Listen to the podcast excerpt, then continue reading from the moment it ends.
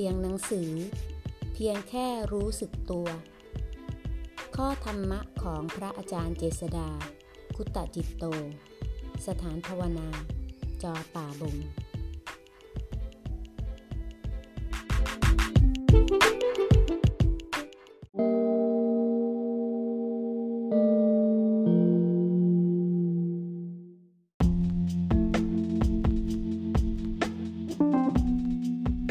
หน้าสองร้อยหกสิบสี่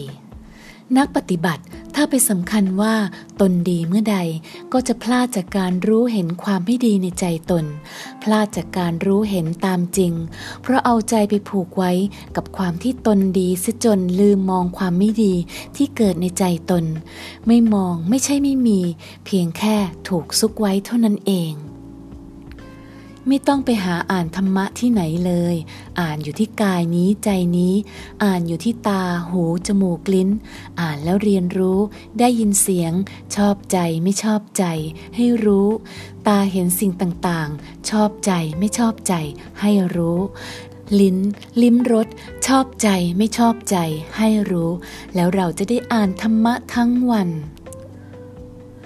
หาทรัพย์ภายนอกไว้เลี้ยงชีวิตแล้วอย่าพลาดโอกาสในการหาทรัพย์ให้เกิดภายในใจ